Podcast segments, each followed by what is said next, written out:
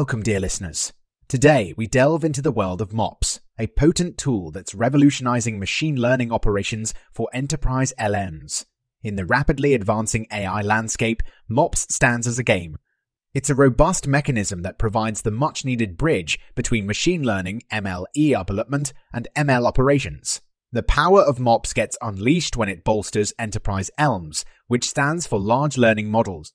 MLOps, in essence, is about maintaining and improving the performance of these large learning models. It involves managing the lifecycle of these models effectively while ensuring that they continue to deliver valuable insights.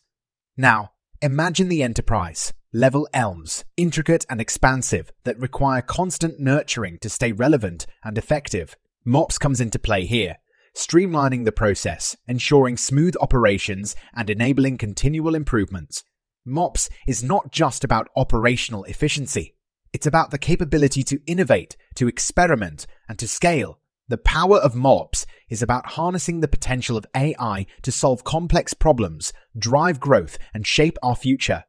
As we explore the world of AI, remember that the future is not something that just happens.